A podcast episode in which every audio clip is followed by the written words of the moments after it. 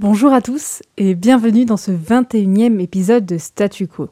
Je suis Chloé et le sujet de ce podcast du mercredi se portera sur les élections en Iran, leur fonctionnement depuis la proclamation de la République islamique et, bien sûr, les contestations de ces élections.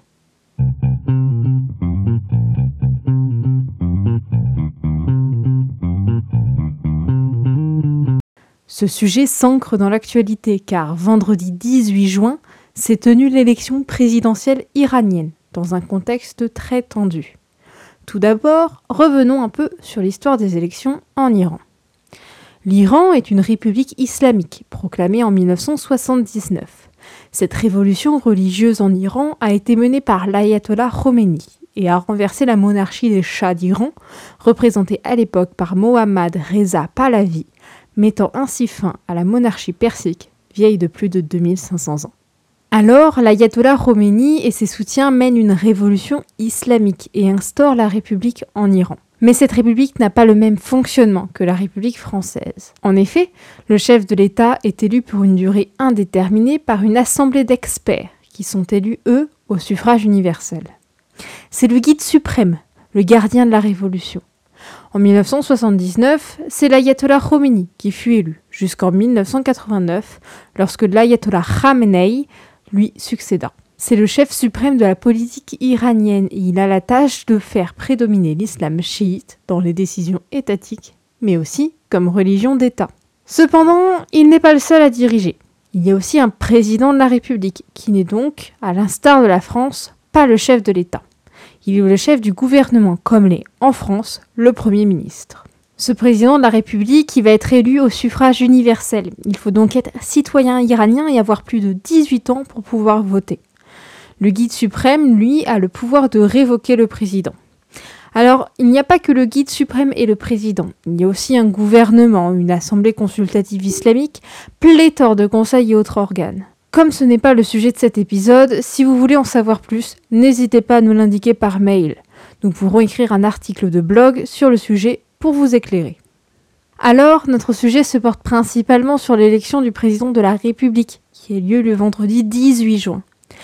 Le président est élu pour un mandat de 4 ans et ne peut faire que deux mandats successifs au maximum. Alors, en 2013, fut élu Hassan Rouhani, qui resta au pouvoir pendant 8 ans, et devant donc, après deux mandats, laisser sa place. Alors, comme vous pouvez vous en douter, l'élection iranienne n'a pas fait de surprise et le grand favori, l'ultra-conservateur Ebrahim Raisi, a été élu avec un score de 61,95% des voix.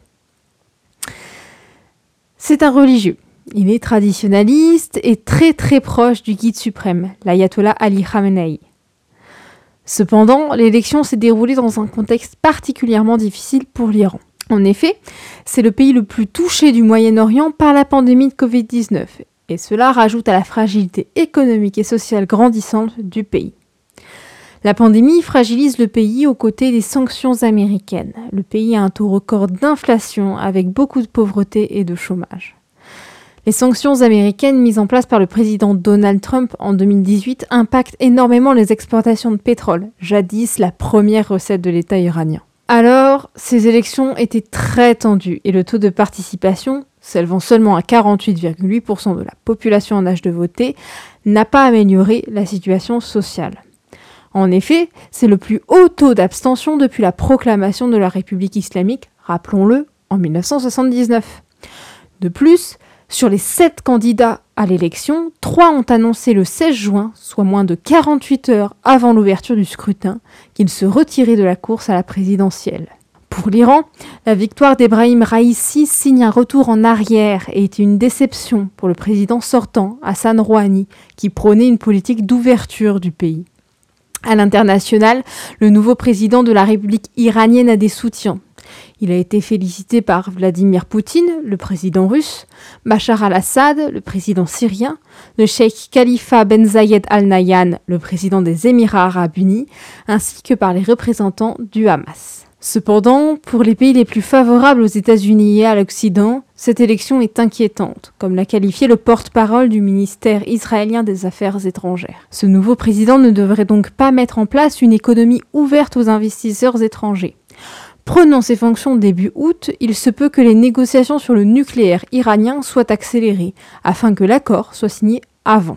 Il est cependant peu probable que ce nouveau président change complètement d'orientation en matière de politique étrangère, puisque l'ayatollah Khamenei, le guide suprême, conserve l'ultime parole. Quoi qu'il en soit, la politique ultra-conservatrice à venir est de mauvais augure pour le dialogue avec l'Occident sur d'autres sujets que le nucléaire, comme par exemple les droits de l'homme ou encore les questions relatives au monde militaire. En effet, Ebrahim Raisi ne sera, sans aucun doute, pas aussi ouvert que son prédécesseur. De plus, sur la question des droits de l'homme, le président fraîchement élu n'a pas un curriculum flatteur. En effet, il est sur la liste noire des États-Unis qui sanctionne des responsables iraniens pour complicité de graves violations des droits humains.